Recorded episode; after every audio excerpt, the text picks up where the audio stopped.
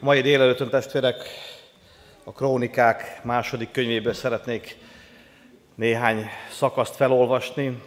Krónikák második könyve 34. részéből.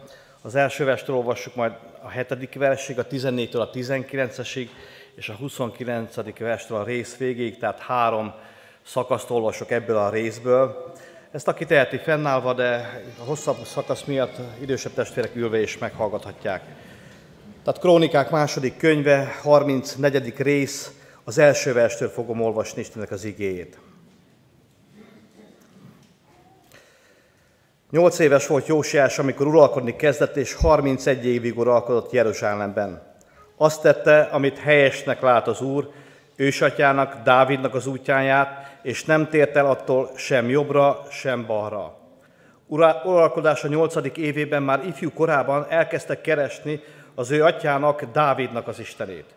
12. évében kezdte megtisztítani Júdát és Jeruzsálemet az áldozóhalmoktól, az aserák szobroktól, a faragott és öntött bálványoktól.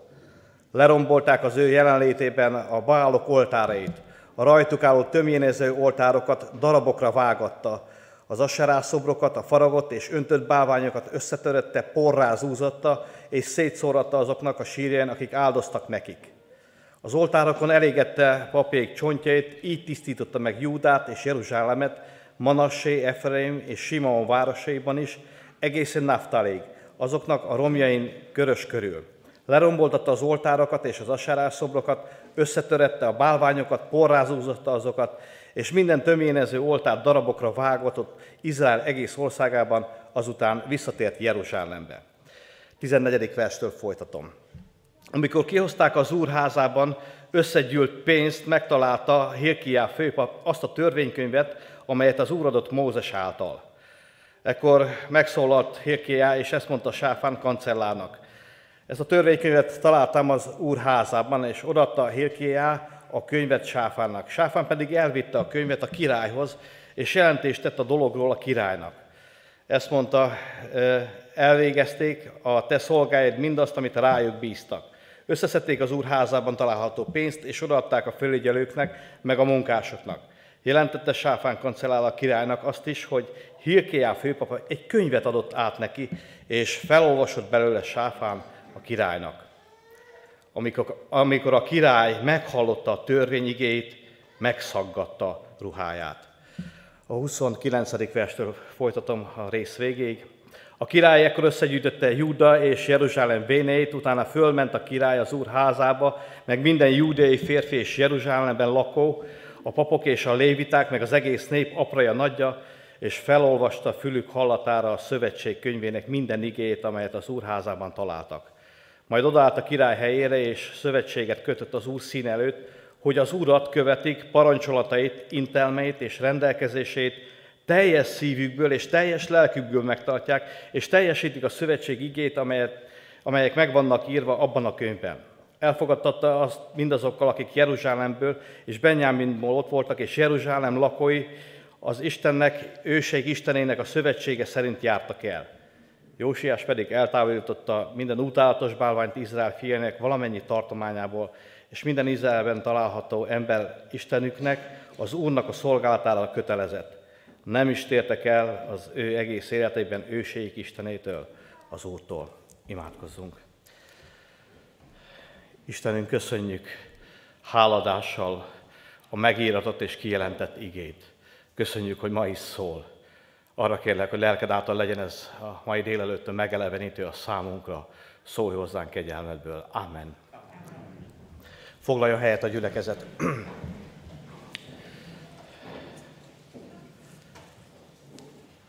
Drága testvérek, mindig jó a Bibliából egy olyan történetet olvasni, amikor egy pozitív változás, egy megújulás van a nép vagy egy ember életében, amikor úgy tárja Isten elénk a történetet, vagy annak az igéknek a sokaságát, hogy átjárja a mi szívünket, és mi magunk is felébredünk, vágyakozunk arra, hogy hasonló dolgok történjenek meg a személyes életünkbe is, de a gyülekezetünk életébe is. És akárhányszor veszem a kezembe Istennek az igét, ezen a helyen Jósiás királynak az uralkodás, ez a reform, amit ő tett, mindig átjárja a szívemet, hogy vágyakozunk egy ilyen időszakra. Hogy olyan jó lenne, hogyha Isten megeleveníteni bennünket. De ennek a változásnak komoly feltételei vannak. Ahogy olvastuk is ezekben a szakaszokban, és majd szeretnék rátérni mindezekre, amit Isten ma üzenni akar ezen a délelőttön nekünk. De mielőtt erre térnénk rá, egy néhány gondolatba had tárjam a testvérek elé ezt a kortörténetet, hogy mi is volt ez. Krisztus előtt 622-ben volt még a fogságba vitel előtt egy utolsó megújulási lehetőség, vagy reformáció a nép életébe. Jósiás előtt apja, nagyapja és dédapja uralkodott, sorba Ezékiás, akiről ismerhetjük, hogy ő is szintén hasonló volt Jósiáshoz, aki szerette volna, vagy akarta rendbe tenni Isten útját, Dávidnak az Istenét kereste, e, és rendezni akarta a népnek a sorsát, és így olvashatunk az ő életútjából. Aztán Manassé és Ámon, ők viszont teljesen szembeszegültek.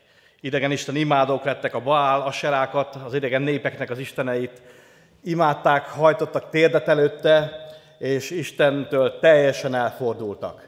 Egy félelmetes múlt terhelte ezt a fiatal embert gyerekkorában itt. Ezzel kellett szembenéznie, hogyan lesz ez tovább. És ő mégis Istent, az ő atyáik Istenét, Dávidnak az Istenét kereste. Aztán a proféták is Jeremiás, Zofóniás és Náhum proféta időszakában történik mindez, egy olyan profétai háttér, akik szintén akár Manassé vagy Ámon uralkodása alatt, ez a hosszú, Manassé több mint 50 évig uralkodott hosszú időszak alatt sok fájdalmat éltek át, sok minden történt, ami istentelenség volt, és küzdöttek ez ellen. És úgy tűnik, mintha reménytelenül. De mégis Isten ad reményt, akár a profétáknak, akár lelkipásztoroknak, akár a gyülekezeti tagoknak, hogy van lehetőség mindig megújulni. Isten, amíg nem veszi el az életet, egy helyen ezt olvassuk a Bibliában, az a szándék, hogy még az eltaszított sem legyen eltaszítva előle. És ma is ez a szándék, hogy most, akik élünk, akik halljuk Isten igét, az ő közelébe kerüljünk, és megértsük az ő szavát, hogy változzon az életünk, hogy legyen hatása az igének a mi életünkre. És ezzel a súlyos háttérrel jött Jósiás, vagy született meg, és kezdte el az uralkodását. Az elmúlt hirdetések alapján az évelei, Vereszki testvér, testvérem, János testvér olyan dolgokra bátorított bennünket, amik el fognak következni, vagy el kell, hogy következzenek az életünkbe. Egyrészt emlékezünk Jelikó falainak a lerombolására, azoknak a bálványoknak, azoknak a dolgoknak, ami akadály abba, hogy bevonuljunk Isten közelébe, hogy Istennel szoros élő kapcsolatban legyünk, hogy Isten akarata megvalósuljon. De beszélt és hallottuk Bereszki testvér által is, hogy lehet, hogy egy nehéz évet fogunk majd zárni. Nem lesz könnyű, nehézségbe ütközni, vagy talán nyomorúságok jönnek ránk. Áldozatot kell hozni. Lehet, hogy ilyen év lesz. Lehet, hogy körbe kell járni Jerikó falait, hogy leomoljanak. Lehet, hogy tusakodni kell. És olyan jó, hogy Jósiás reformja egy ilyen falomlás lehetett, egy ilyen változás, ami eljöhet a mi életünkbe, a te életedbe és a gyülekezetünk életébe is. Egy igazi megújulás, Isten lelkének a kiáradás, egy olyan változás, ami megeleveníteni az életünket. Visszatérve Jósiásra, az ő örökségére, elgondolkoztam azon, hogy ki milyen háttérből jött. Mit mondhatunk el? Ha figyeltek a testvérek, a Péter leveléből felolvasott ige, és erről tanúskodik, hogy a mi atyáinktól csak a hiába valóságot, idézőjelbe ezt a csak a hiába valóság, a genetika szerint az ádámi örökségünk ez, hogy a bűnt örököltük. És aki ide erre a világra megszületik, az egy dologban biztos lehet, hogy innen el fog távozni. De nem mindegy, hogy hogy távozik el, hogy hol fogja tölteni az örökké valóságot, hogy mi lesz az élete végével hogy vajon ebbe az életben, a rendelkezésére álló időszakban találkozik-e az Úr Jézussal, találkozik-e Istennel, megváltozik-e az élete. Istenhez tudja igazítani az ő életét. És olyan múlt lehetett Jósiásnak, vagy volt az életében, ami talán terhelő volt. És azon gondolkoztam én is, hogy akár a szüleimre, nagyszüleimre, dédszüleimre gondolva, vajon mit örököltem. Talán vagyunk itt, akik a világból tértek meg, és azt tudjuk elmondani, hogy a, azoknak a szülei ezt a, ezek, ennek a világnak az isteneit, bálványait imádták. De akik hívő háttérből jöttünk, akiknek a szülei, nagyszülei hívők voltak, azoknak is szükségünk van megtérésre, megváltozásra. Kevés az ő hitük, az ő megtérésük, az ő új életük. Nekik is személyesen kellett dönteni. Az én fiaimnak is meg kell változni. Új életre kell jutni, meg kell, hogy térjenek. Kevés az, hogy talán a szülei, vagy mi, akik itt vagyunk és neveljük őket, hitben járunk. Nekik is döntést kell hozni ezzel kapcsolatban. És ezt Isten lelke teheti meg. De mégis lehet jó örökséget, szellemi és lelki örökséget adnunk gyermekeinknek, és talán kaptunk is, akiknek hívők, szülei, nagyszülei, vagy éppen dédszülei voltak. Ennek a Jósiásnak a felsoroltak közül, hogy Ezékiás volt olyan a déd nagyapja, akire ha nem is emlékezett, de hallhatott róla, hogy milyen reformot hozott ott véghez. És talán ez is már az ő szívébe elkezdett munkálkodni. De bizonyára ott az akkori korba mindenki hallhatott Dávidról és Salamonról, a dicsőséges korról, amire talán vágyakoztak. És sokszor van ez a mi életünkben, és sokszor hallom itt a gyülekezetünkben is, hogy voltak bizonyos korszakok ennek a gyülekezetnek, de az egyéni életünkben is voltak korszakai, amikor talán úgy éreztük, hogy közelebb vagyunk Istenhez. Máskor mély helyzeteket vagy mélységeket kell megjárnunk. De Istennek az a szándéka mindig, hogy megújítsa az életünket, az egyéni és a gyülekezeti életünket is. És sokszor említjük ezeket a korszakokat. Sokszor beszélgetek testvérekkel, és na, Géza bácsi idejében, akkor milyen jó volt itt a gyülekezetben. Mennyire fellendült, szólt az evangélium, és tényleg úgy gondolhatunk rá. És azzal a vágyakozással is, hogy Isten ahogyan akkor, most is kiállhat, csak most másképp, más emberekkel, más eszközökkel, de ugyanúgy jelen lehet, és válthatjuk ezt a jót, válthatjuk a mi elődeinknek, az Istenének a munkáját a jelenlévő életbe is, és hiszem azt, hogy ő akar is munkálkodni, akarja elhozni ezt a reformot, ezt a változást, mint ott Jósiás idejébe. De ehhez kellenek olyan emberek, olyan szívek, akik odaszállják az életüket. Olyan fiatalok. És hadd szóljak most Drága fiatal testvérem, hiszen 8 éves volt ez a fiatal ember, amikor uralkodni kezdett. És a nyolcadik évében úgy olvashatjuk,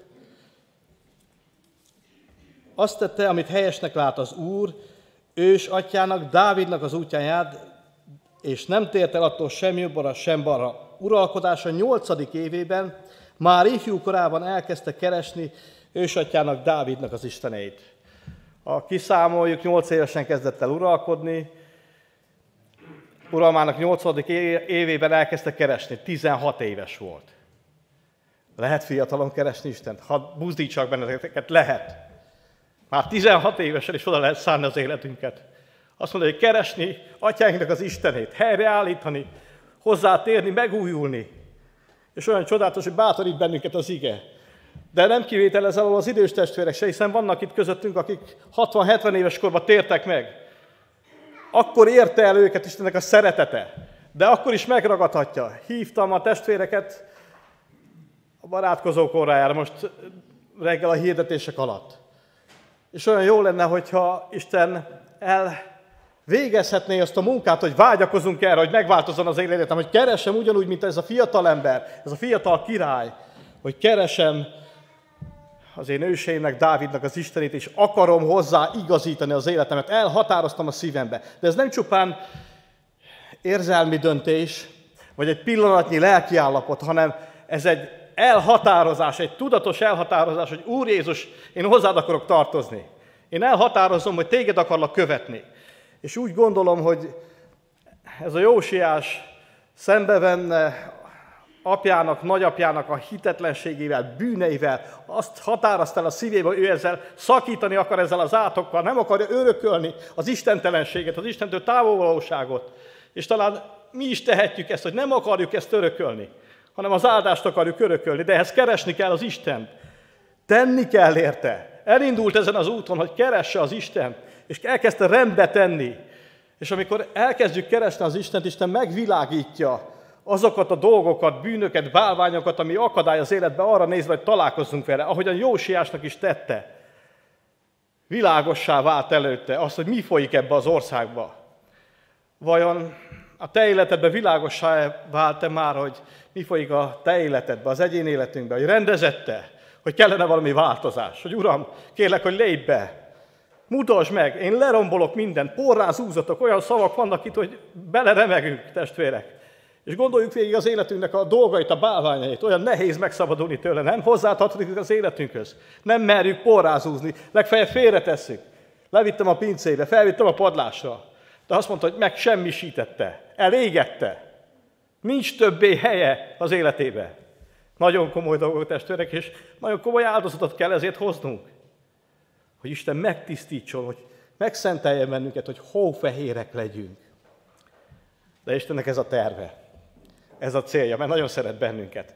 Ő akarja, hogy ott az ő országába részesei legyünk az örök dicsőségnek, és tudom, hogy hiszem azt, hogy ő teszi is és végzi is ezt a drága, áldott munkát.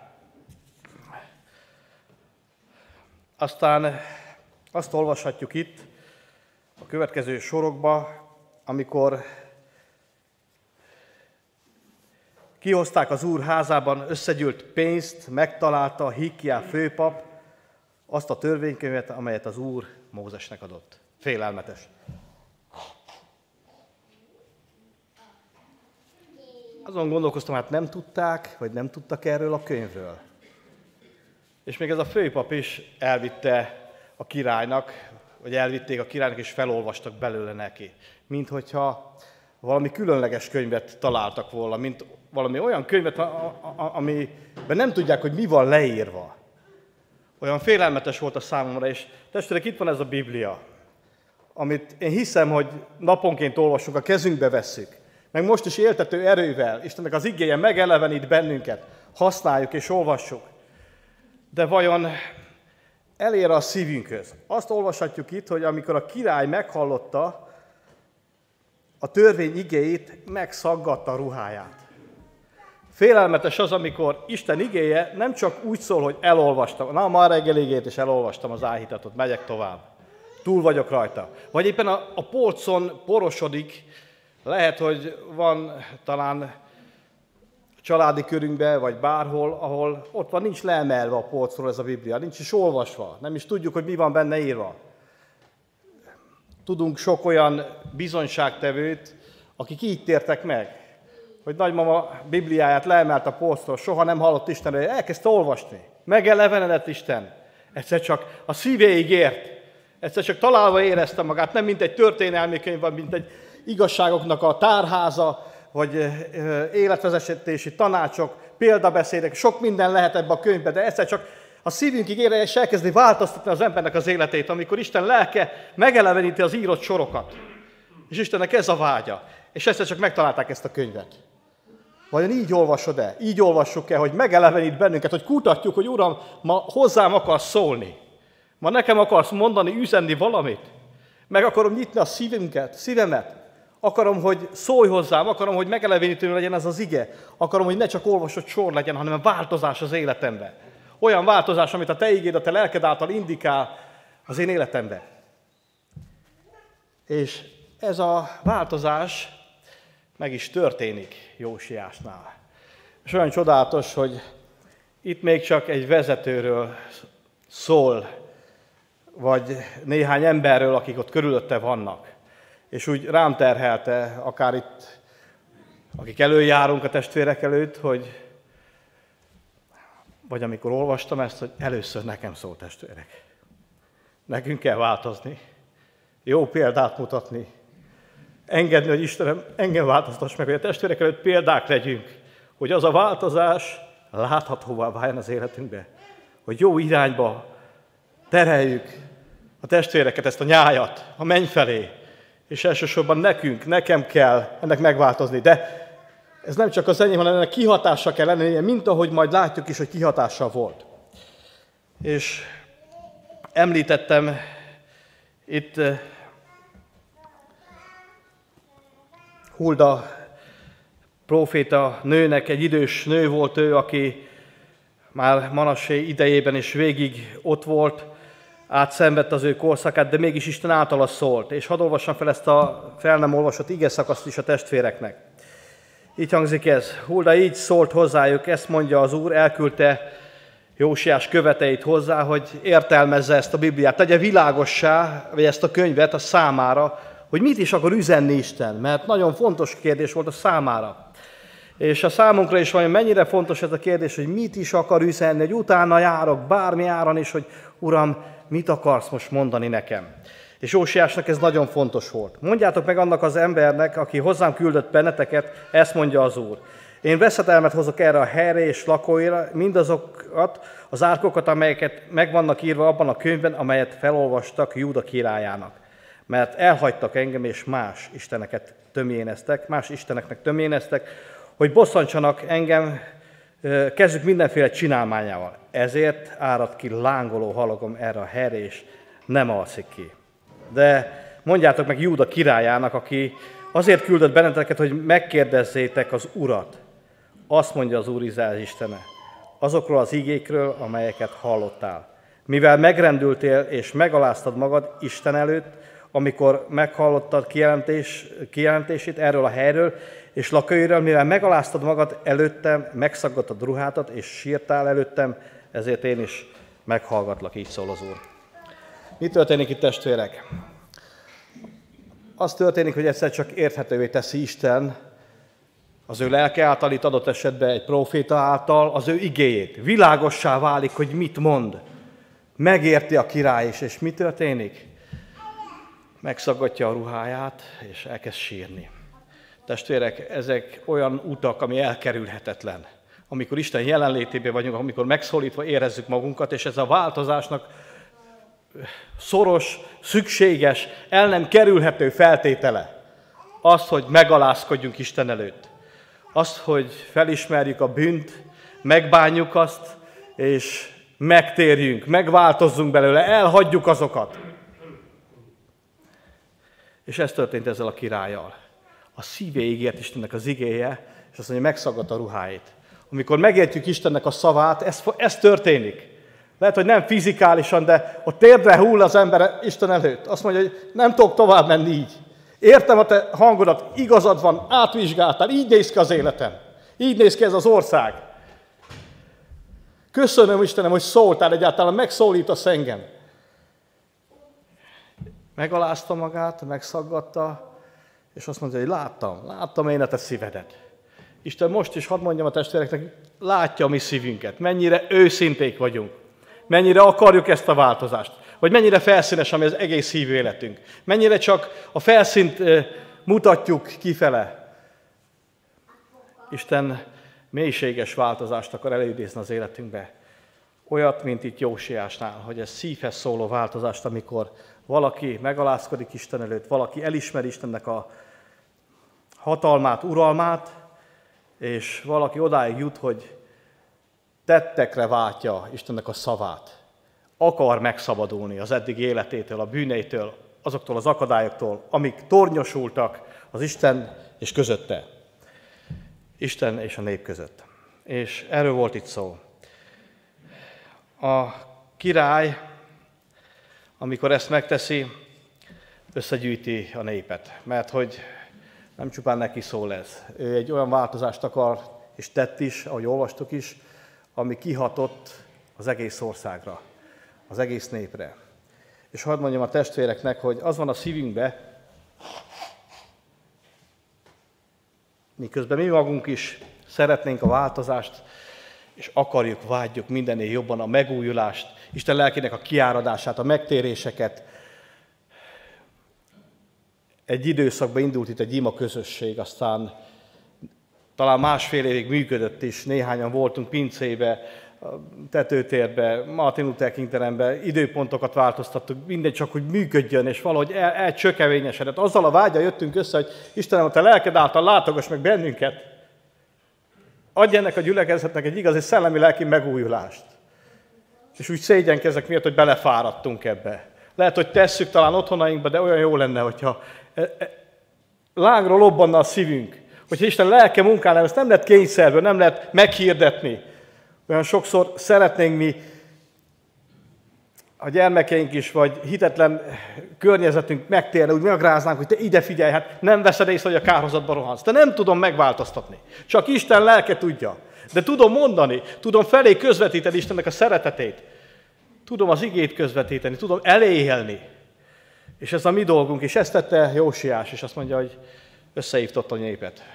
És egy picit,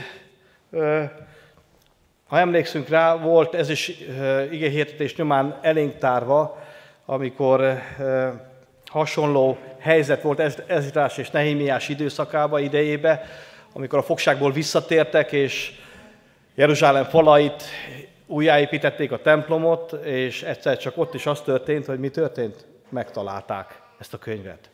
És ott is szinte hasonlóan, ugyanúgy Esdás és Neimás felállított a népet, és felolvasták ezt a könyvet, és ott azt olvashatjuk, miközben olvasták, egész nap a napon ott álltak, és mindenki hallgatta Isten igéjét, hát olyan szomjasak voltak rá. Hol volt eddig az a törvénykönyv? Azt mondta, úgy olvashatjuk, hogy sírt az egész nép. Szíven érintett őket. Olyan változás volt ott, hogy nem tudtak tovább menni. És ezt látom itt is. Ugyanezt tette Jósiás, és felolvasta ezt a törvénykönyvet, fogadalmat tetetett ott a néppel. És olyan jó, amikor Isten lelke akar bennünk munkálkodni, és akarja megváltoztatni az életünket, és akarja, hogy ezt a szövetséget nem csak úrvacsorakor, bár úrvacsorakor is vennénk komolyan, vagy még komolyabban, de teljesen megváltoztatni az életünket.